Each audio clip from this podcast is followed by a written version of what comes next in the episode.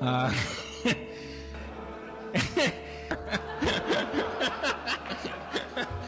I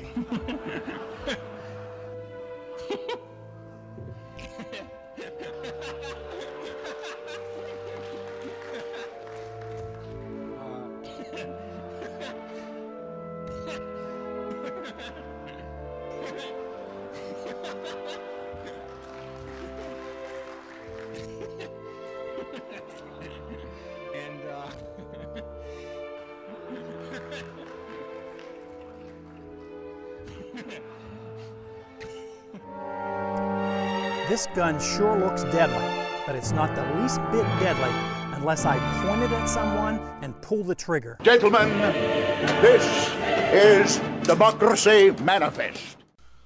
Hello, everybody, and welcome back to Repeal the 20th Century. And with me, I have Dr. Chris Coyne with me. Would you like to introduce yourself? Hi, Peyton. Uh, my name is Chris Coyne. I'm a professor of economics at George Mason University.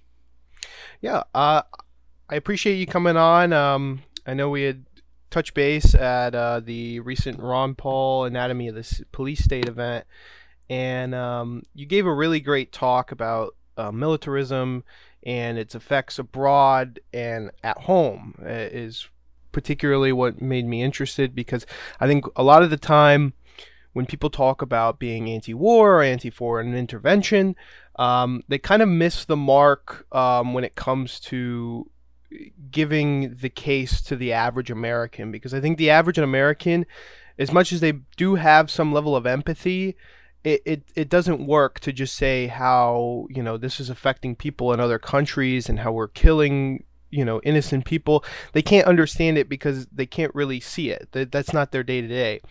But when we talk about what these policies do here at home, I think that really hits hard um, more than just like giving numbers of spending.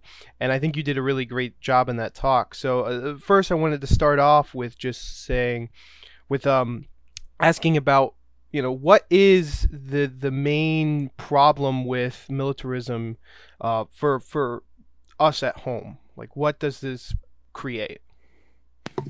Well, thank you. Um, and I appreciate those kind words and the opportunity to talk about this.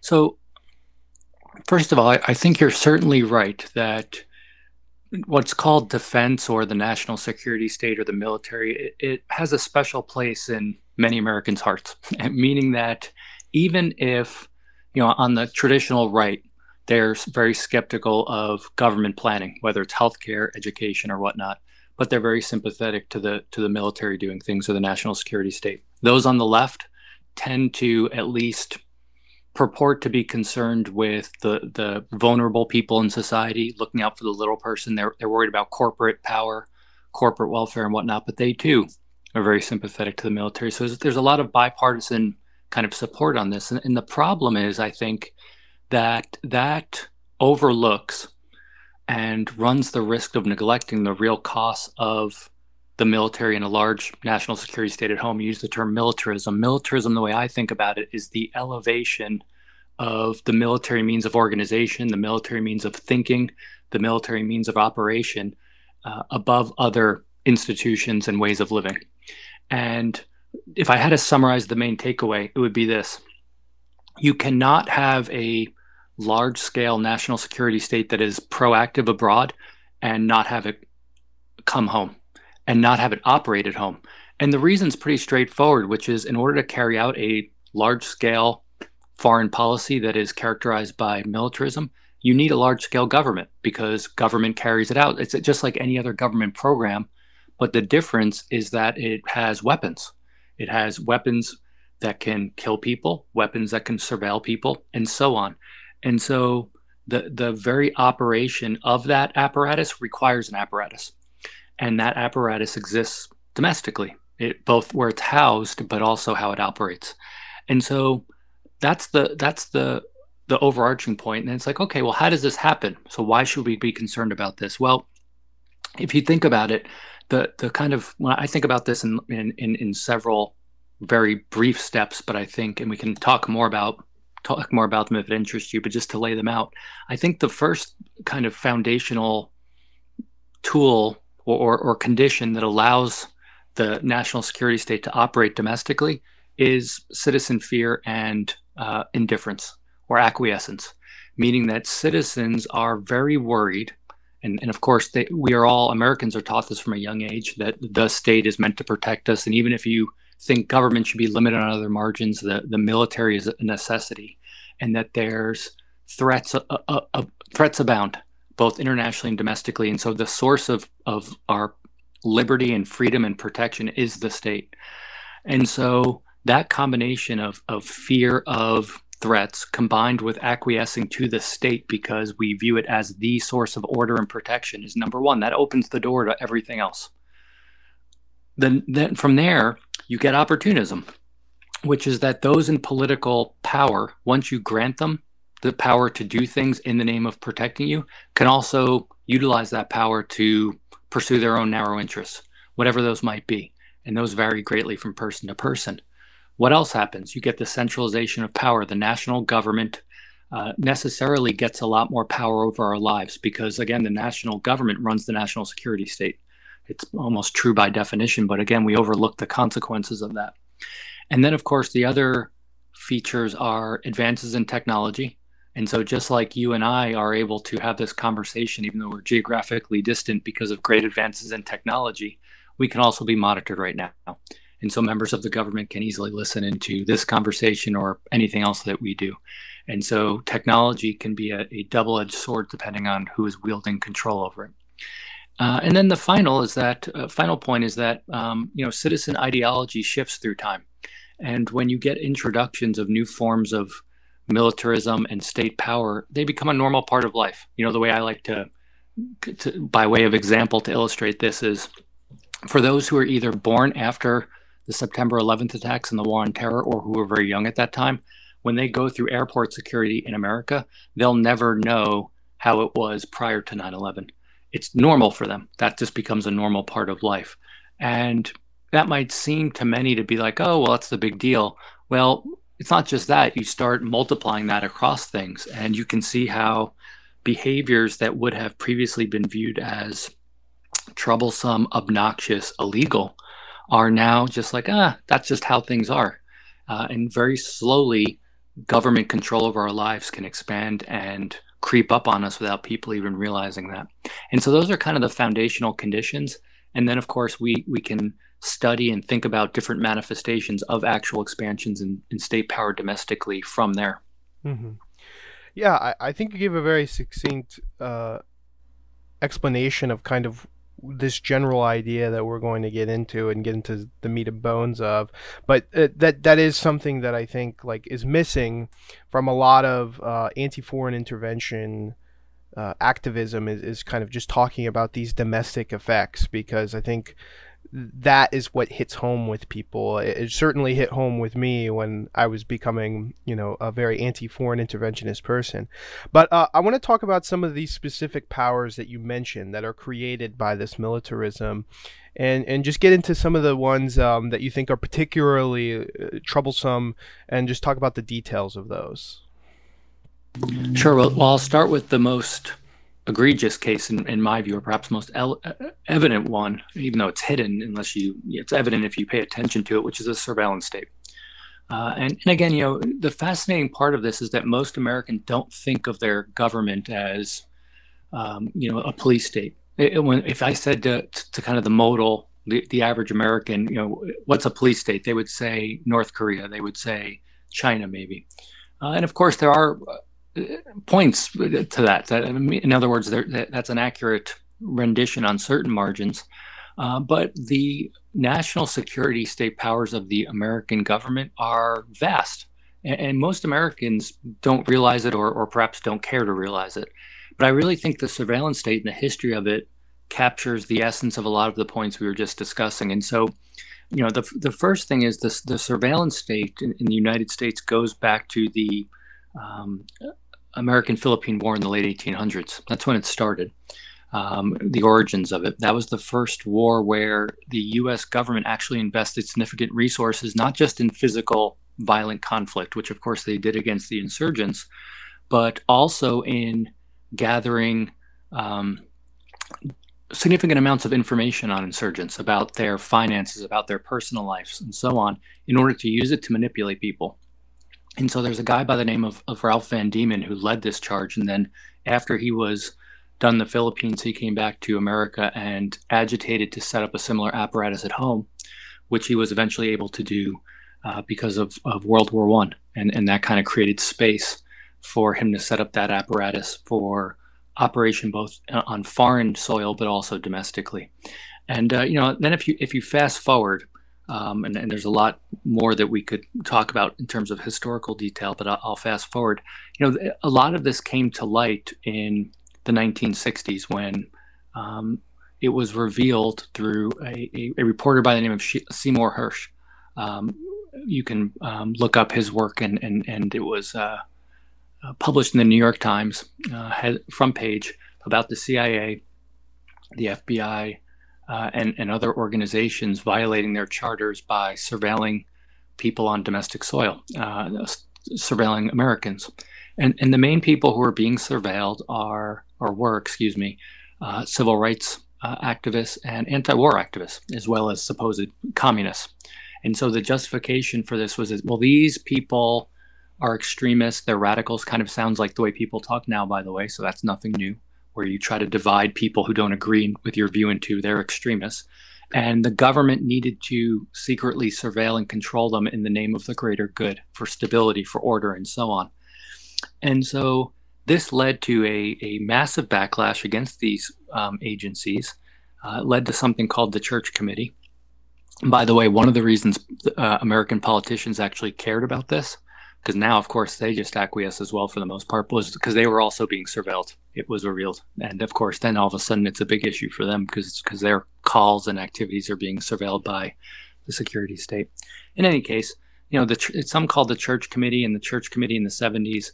Uh, the reports are all available online, but they basically point out, like, look, this this apparatus is unchecked, and it's acting like it would act in a totalitarian society. It's it, this is not consistent with certainly not the Constitution, and certainly not notions of kind of liberal democracy that most people have.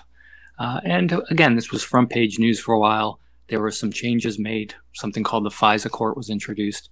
Uh, and then people forgot about it like they often do. And it just went away. And then it came to light again uh, in, in the war on terror. And, and Edward Snowden uh, was a major factor, a major major reason why. Um, he revealed the illegal surveillance operations and and the scale and scope of the operations, or, or a slice of those operations, because there's a lot more beyond what he revealed to the American people.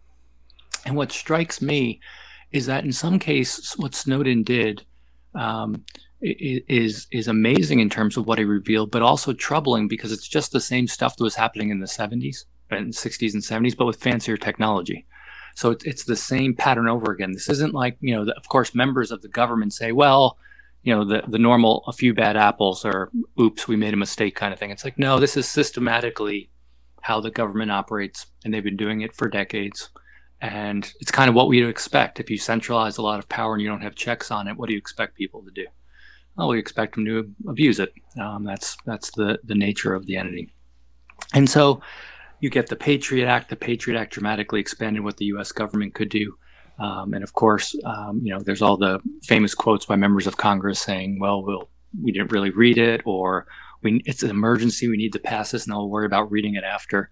And and you you realize that the supposed checks on abuses of government power are are just fake. They're they're they're they, they're not actually checking power. They're they they an opportunism.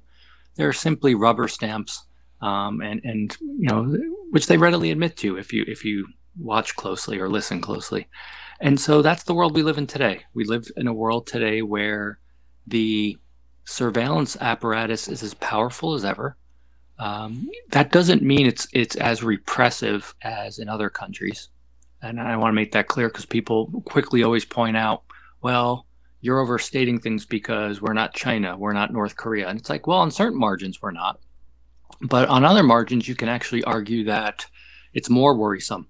And, and the reason I say that is because a lot of uh, of what happens in America is is kind of wrapped up in, in kind of rhetoric and rituals of democracy and freedom, but this stuff is still operating in the background. So so those rituals and the, that rhetoric of freedom and democracy and all that kind of masks the the the underlying reality and um, also again kind of makes people callous or, or, or immune to what's going on because they're like, oh, that couldn't happen here. We, we live in a democracy. We live in a free society.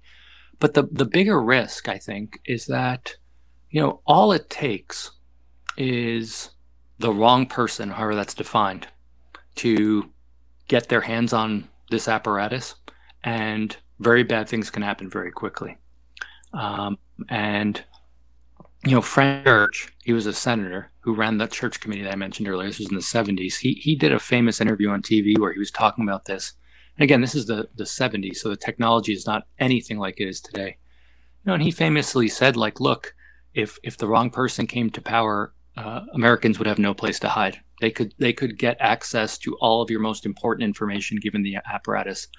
And I think it's safe to assume that given technological advances, what Edward Snowden has revealed, and again, that's only a slice of it, uh, things are worse now.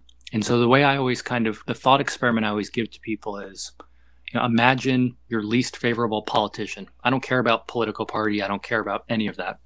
Think about your least favorable politician in your head and think about if that person had access to that surveillance apparatus. Would you want them running it? Because, of course, mo- most people say, well, I have nothing to hide. There's nothing wrong with. They should be able to do it for safety, and that misses the the point about liberty and freedom and the protection of those things and the accumulation of state power through time. Yeah, I I think you very much got to the to the heart of what's wrong with the surveillance state, which I agree with you is is most likely the the the worst um, consequences of these militarism um, that we have at abroad that creates these new standards that we can now use at home. But I, I believe you you've touched on some other aspects as well besides just the surveillance state, and I think that's particular it's particularly interesting um, when it comes to the side of, of the justice system in general and how we've we've created this um, this this police state more than just how we can spy on people, but actually the methods we use on them, how we convict them, and, and what we do with people. Um, that I think is is really. Um, I believe there's a quote. Uh, I don't remember who said it, but it, uh, in the Cold War, as where we see a lot of this develop. Um, ironically, in to to topple the Soviet Union, we became more like the Soviet Union. So I wanted to kind of go into those uh, areas of where you know we we've kind of militarized our police, and a lot of that is downstream from um, these the the way we've been fighting these conflicts abroad and the the the new standards that that created. Yeah, so you're exactly right. So we can talk about a few other manifestations of, of militarism at home. And one, as you mentioned, is the militarization of police. When we refer to the mil- militarization of police, what we mean is the adoption of techniques, mentality, and hardware of the military by domestic policing. And it's important to remember that police are meant to uphold the law. There's the kind of quote that is often associated with police and on some of their police or, or used to be on some of their their their uh, police cars on the side to serve and protect. So you serve the people you protect the people. That is not the purpose of the military. The purpose of the military is to fight enemies destroy enemies and so on. And so right off the bat you can see that when police take on a mentality of the military it shifts. It's not they don't view you and i and other members, uh, private members of the populace, as people that are being served and protected, but rather enemies that need combating. And you know, one of the the kind of most blatant and obvious manifestations of this, of course, is the introduction of, of SWAT teams, the the special weapons and tactics teams. Uh, and, and, and these started in Los Angeles in the 1960s, and now they've spread throughout the country. But the reason I say it's the most evident uh, illustration of this is because the very purpose of the SWAT team was to have a military unit on domestic soil. And, and, and, so it was created by war veterans. Its very purpose was to utilize war organization and techniques and it was supposed to only be used for, of course, like everything new that's introduced, only for extreme circumstances where regular policing can't work. Uh, of course, that that remember at the time this was happening, you had the race riots going on in Los Angeles, um, which was a major driver behind this. So we need we need this special unit to help bring law and order. Of course, then they start to spread, and, and the major driver behind this was the expansion in the war on drugs. And so SWAT teams became heavily involved in executing warrants tied to the war on drugs. And one of the big things that has happened with the war on drugs, again, war on drugs is, is important here, both in itself as a historical episode, but the nature of the war, because it's very similar to the war on terror, which is it's an open ended war. Everyone's a potential suspect. Every aspect of the globe is part of the battlefield. And there's no it, there's no enemy enemy is drugs, just like the enemy is terror. And it's unclear what victory would look like or, or winning the war would look like. And and the reason that's problematic is it opens the door to the use of, of those military techniques, hardware, and so on on all of us. And we see this. And perhaps the, the most obvious manifestation is something called no knock warrants. And, and no knock warrants are warrants issued to police, which are oftentimes carried out by SWAT units or SWAT units in conjunction with police. And you get the idea behind it. The, the, as the name implies, you don't have you the police don't have to announce yourself before you make entry onto the property that you are executing the warrant on. And the idea is that they don't want want people flushing drugs down the toilet or destroying the evidence because if they announce themselves, then before the police can get in, they'll destroy the evidence. Well, what happens? well, lots of things happen, and all it takes is, you know, uh, I'm sure many of the viewers of this already have, have, heard or read about horror stories, but you can just Google no knock raids, and plenty of videos and stories will come up of going to the wrong house, of they kick in the door, and you know the person's sleeping, and they think that someone's breaking in their house, so they uh, either run at the at the at the people breaking in, the, the police, or pull a weapon on them because they think their property is being violated, and they get shot and killed. Um, you you see uh, stories of children being hurt because they oftentimes will throw either smoke grenades or flash grenades in to kind of jar people, and they end up uh, harming children. Just just terrible horror stories. And uh, more often than not, the police are not held accountable because they typically have some form of immunity or the judicial system is heavily biased towards them.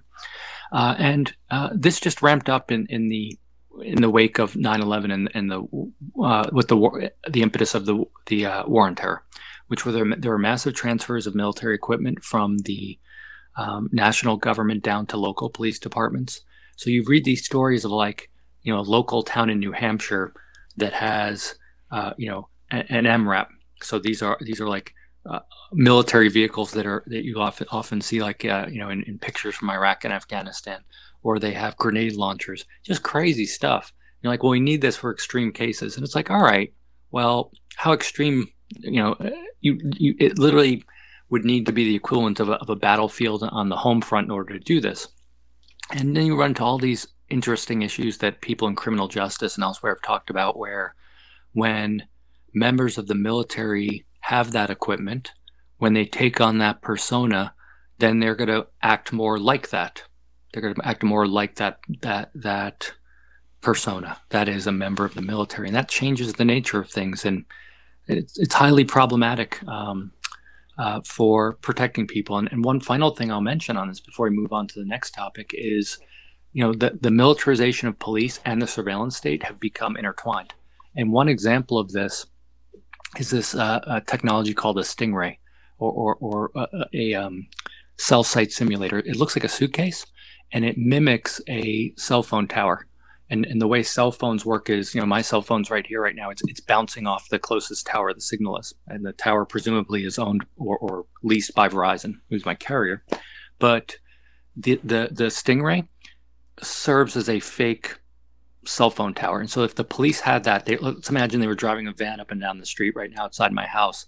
My it would redirect my cell phone to their fake tower.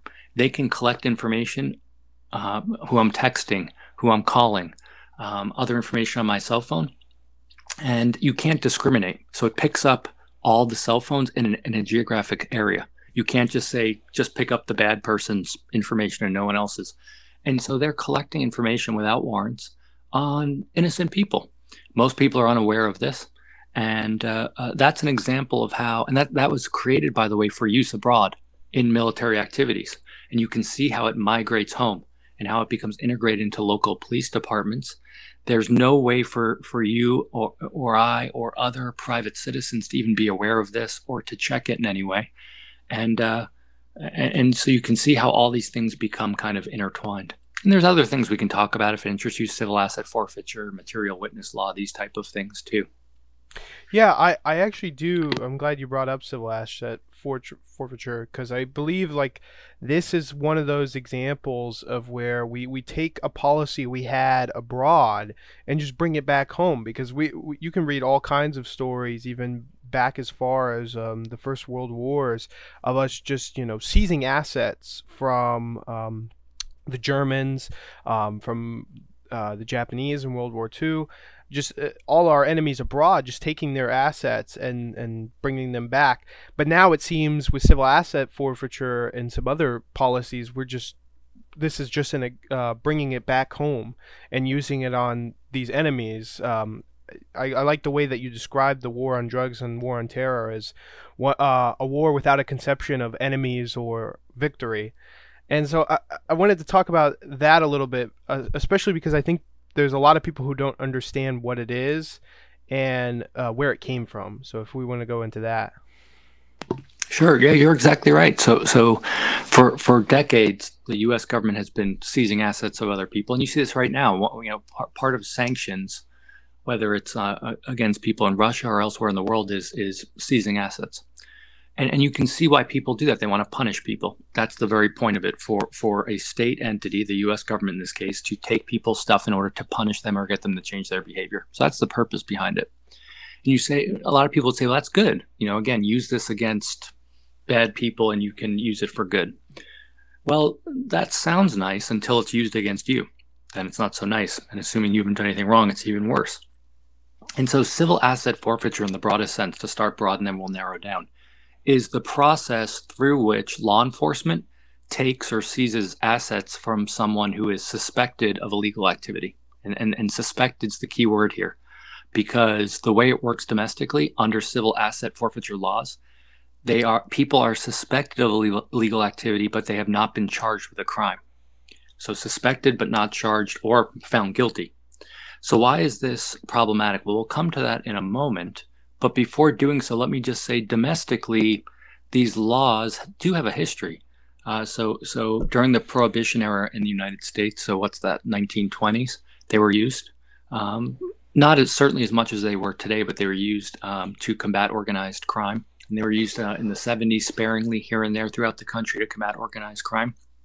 But really, where they took off was again as part of the war on drugs. And so in the 80s, what you get is something called the Comprehensive Crime Control Act, which was passed in the in the mid 1980s, and that created something called the Equitable Sharing Program. And the Equitable Program, uh, Equitable Sharing Program, if, if you know today it's kind of known by the term policing for profit, or or, or profit sharing among the police. And what happens is um, you seize assets or, or, or, a police officer or a law enforcement officer seizes assets and then they basically split the value of those assets. Some go to the federal level some remain in the at the um, private level. The problem with this is it incentivizes taking. So the goal was to to to to kind of incentivize collaboration between the state and federal governments and it certainly did. But really what it did was incentivize policing for profit because you can get revenue for your budget by taking stuff from private people, and you don't have to charge them with a crime or uh, or or, or uh, they don't have to be found guilty of anything. They they are presumed guilty by the fact that the law officer who executes the seizure of assets determines theirs. They have complete discretionary power. And then the onus is on the citizen to get their assets back. So it like completely flips over the logic of due process the way most of us think about it, which is that you are innocent until proven guilty members of the government cannot lock you up. They cannot take your stuff simply because they don't like you or, or, or you don't or you don't look at them, you know, you look at them the wrong way. That's not at least in principle allowed in a free society.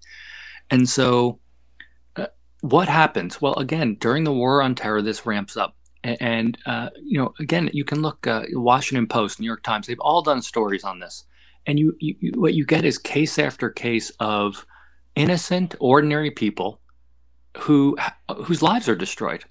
And, and so, and these are not one-off things. These happen all the time. Let me provide some examples. You know, you, you, you read these stories of especially these small businesses. So imagine a family-owned diner, restaurant, small scale operation, and it's it's it's a cash operated business. All right, so so it's cash operated, and they don't have a huge endowment, meaning they're they're they're not a multi-million dollar corporation. They're they're operating week to week in terms of being able to cover their bills. All right. So so they go to deposit their money in the bank once a week and they're driving down the highway and they have, I'm making this up, six thousand dollars with them, and a cop stops them. Do you have any money? And of course they're innocent, they haven't done anything wrong. Yeah, you know, I'm, I'm I have six thousand uh. Why do you have six thousand dollars? Who carries six thousand dollars? That's very suspicious. I'm taking your $6,000 because only a suspicious person would carry $6,000. And then they take it. And then the onus is on the small business owner to get their money back, to get their property back. But but this poses a problem for, for two reasons.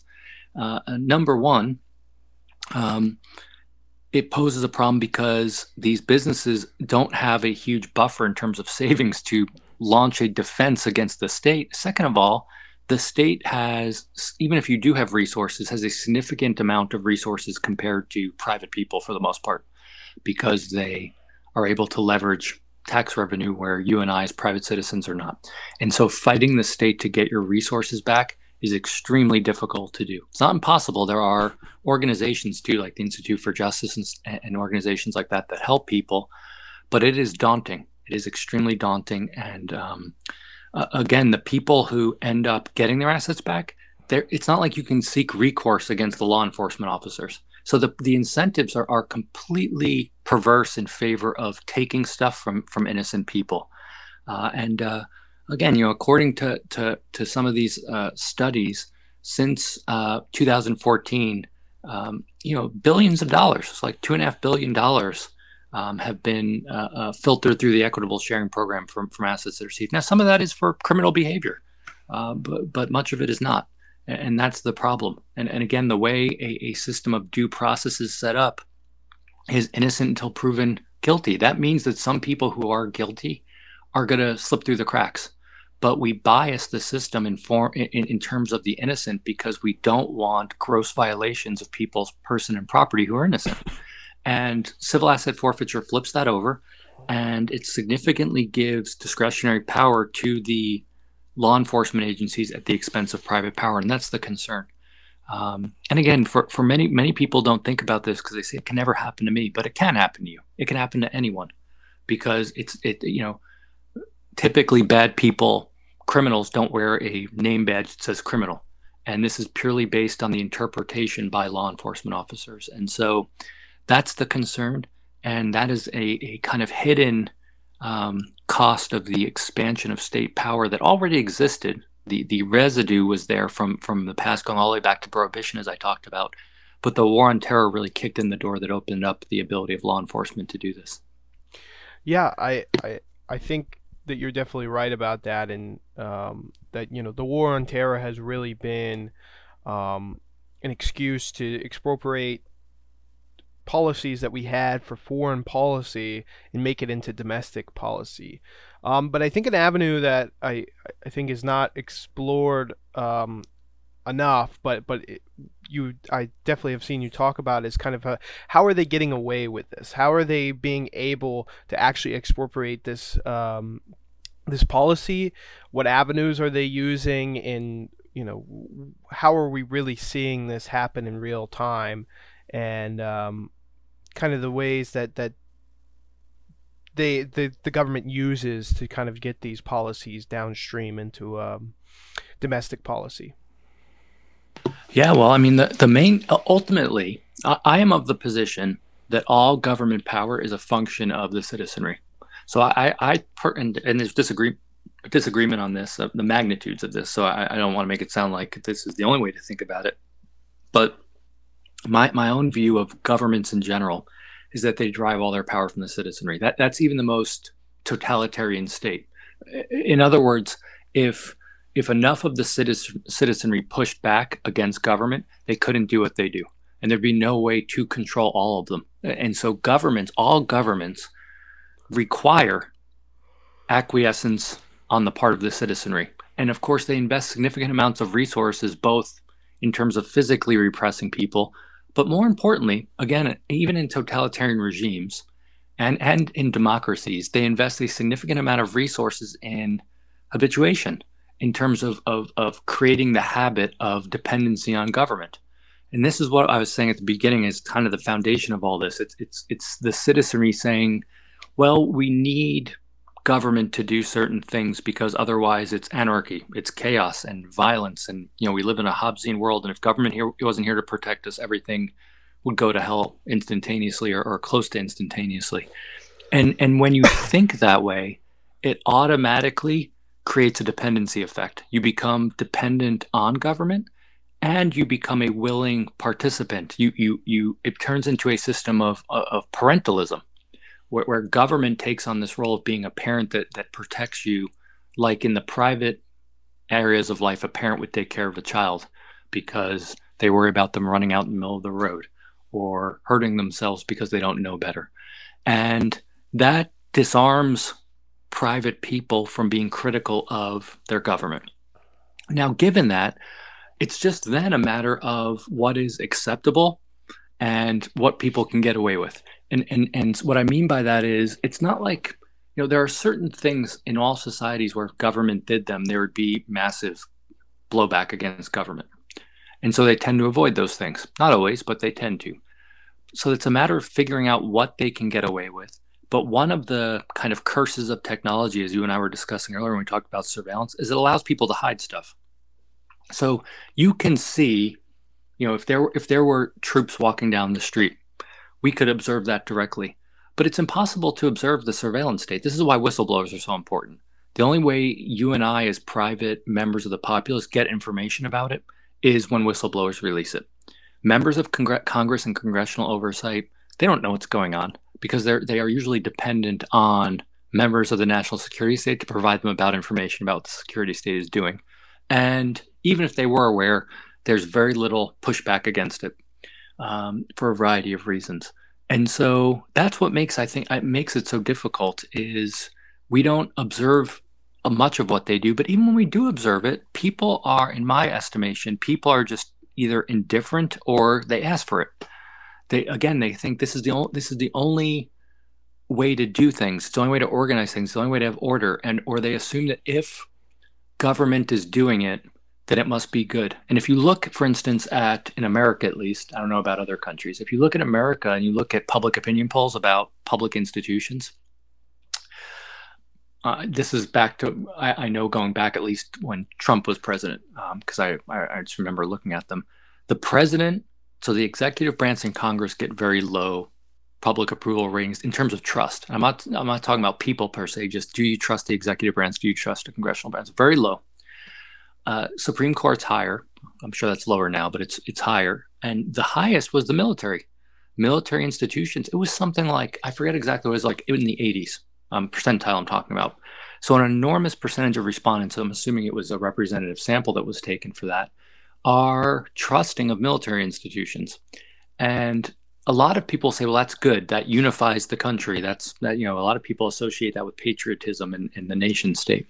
But one of the risks of that, of course, is because is that people become too trusting and, and which creates space for them to abuse that power. And so you get that ideological element, then you get the human capital that is associated with engaging in militarism. So human capital is just the skills we have. in order to be effective at of being an agent of social control abroad, you develop certain skills, just like I develop skills as a professor, or someone who is an analyst of finance develops skills. All of us develop skills in life depending on the experiences we have.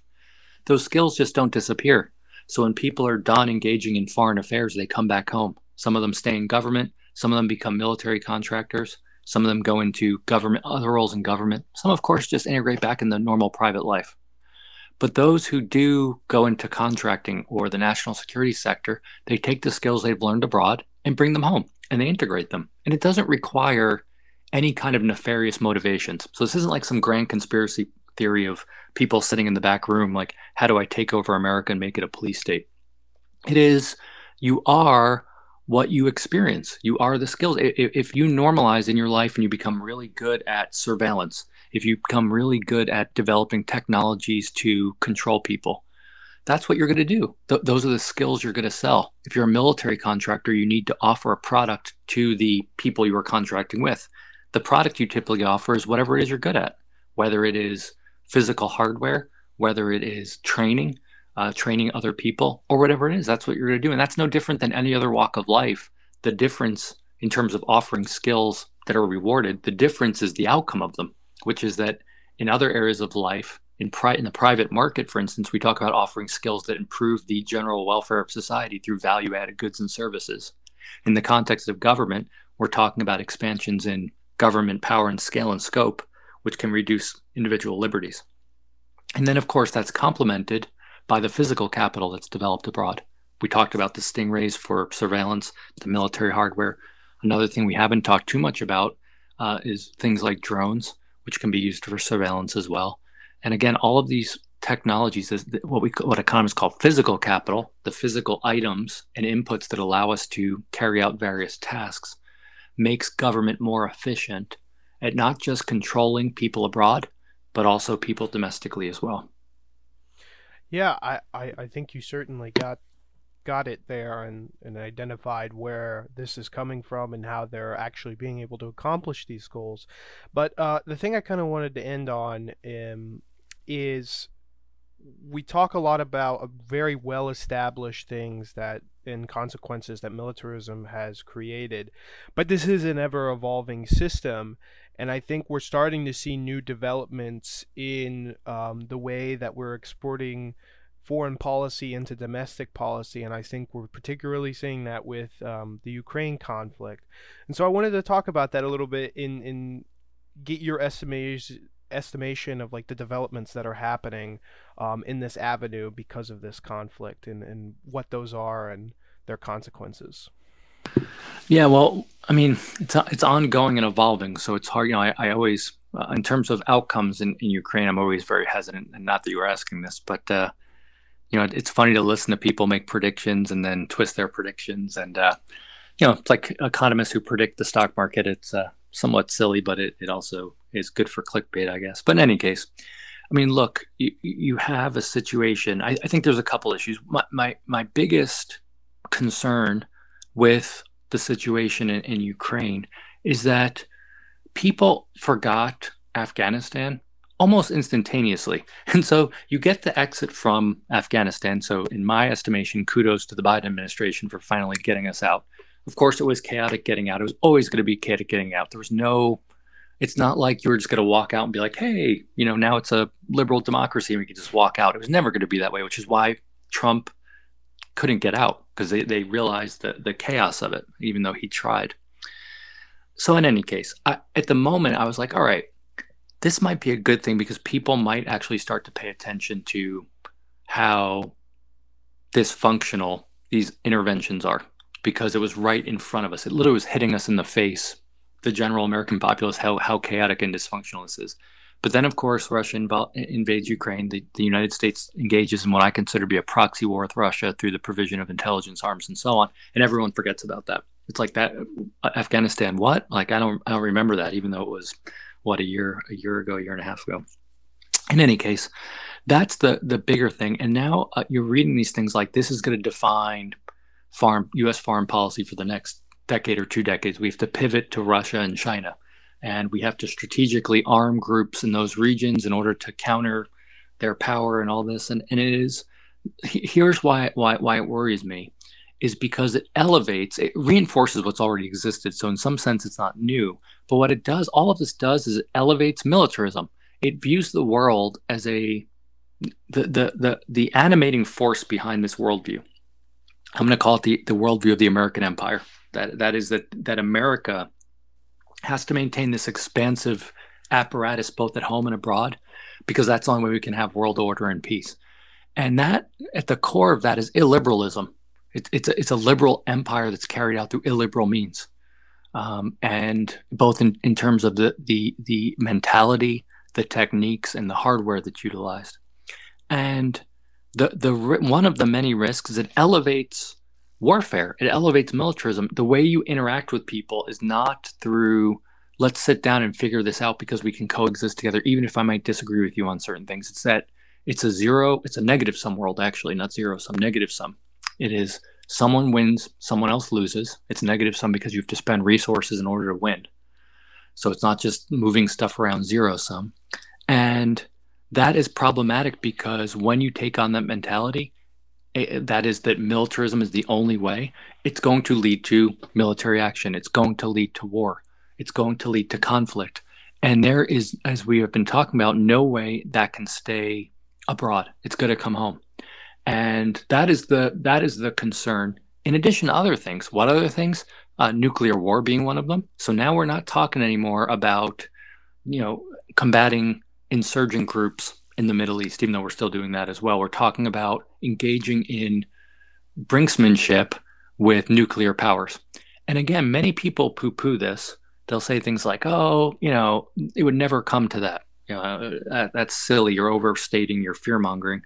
Well, there's a reason countries have nuclear weapons. Um, and uh, uh, nuclear weapons only work to deter if there's a positive, probability that you will use them. That's the only way deterrence can work. If, if there was zero probability you're going to use them, they wouldn't deter because no one would believe you're going to use them. So there has to be some positive probability. And you say, well, they'll only use them if someone else uses them. Well, then go look at history. There are so many near misses due to human error because of course human beings are engaged are, are, are, involved in command and control over nuclear weapons all it takes is some technological glitch or human error judgment error and before you know it we're, we're nuclear we're nuclear war. So that's my other concern. And the final concern i'll raise and there's others as well but but for sake of time i'll mention one more. The us government is injecting an enormous amount of weapons into ukraine enormous amount of weapons. And Many people support this because they say, okay, somehow Ukraine has become the beacon of democracy and freedom in the world. So you need to support them at all costs, and they're going to push back on Russia. And that, at the moment, seems to be working. So, okay.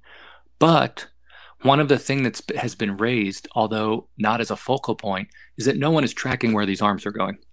And Ukraine is not nearly the beacon of freedom and democracy, if you read about it, that many people purport it to be. In other words, there is corruption. There are a very a variety of con- contesting groups of, of of people competing for power politically. Um, some of those are formally political parties. Others are groups um, who now have weapons. And one of the real concerns is what's going to happen to all these weapons, both right now, but also over the coming months and years. And not long ago, we should remember um, ISIS in Iraq uh, was getting a hold of U.S. weapons uh, and using those weapons to uh, uh, carry out brutal activities against people. And so it's not that, that weapon transfers can't help people. Of course they can. It's that oftentimes they end up through time in the hands of uh, questionable people at best, if not terrible people. And, and they, the terrible people can do terrible things when they have advanced weaponry. And so that's the other concern I have with that. And so I'm curious, of course, like everyone, to see how it plays out. I have no idea how it will all play out, but uh, those are a couple of the concerns I have. And uh, unfortunately, I, I see Russia and China being used as justification for continued expansions in the, in the, national security state, both abroad and at home. One area we see that at home, by the way, is an economic activity. So we can't, we have to use protectionist measures to trade against, uh, to block them for strategic purposes, but also all these concerns about technology and cyber warfare and all these things. So it just offers more entry points for the US government to exert its control over technology companies and technology products in the name of national security. Mm-hmm.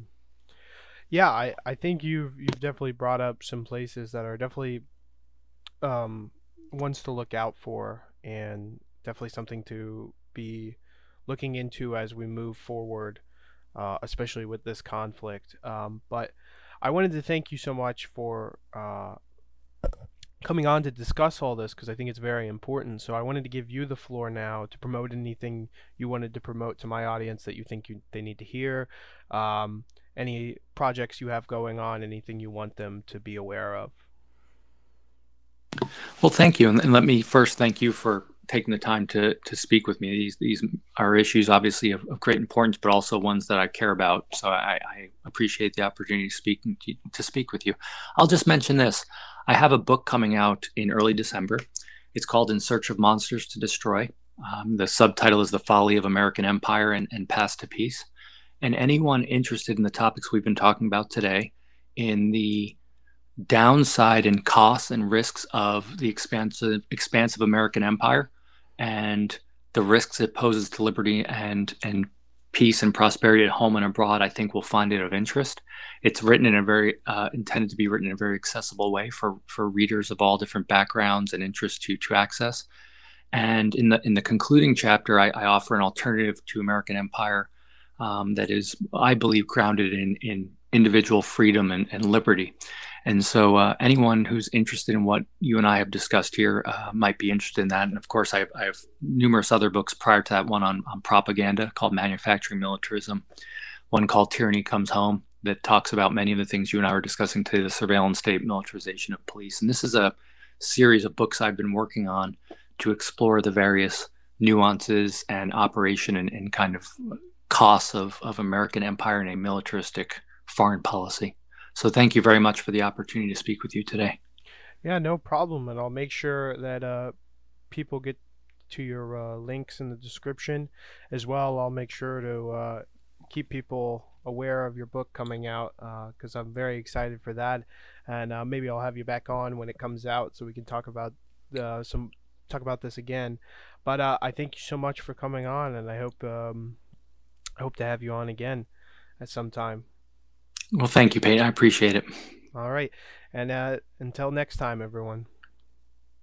We must stop the terror. I call upon all nations to do everything they can to stop these terrorist killers. Thank, Thank you. you. Now watch this drive.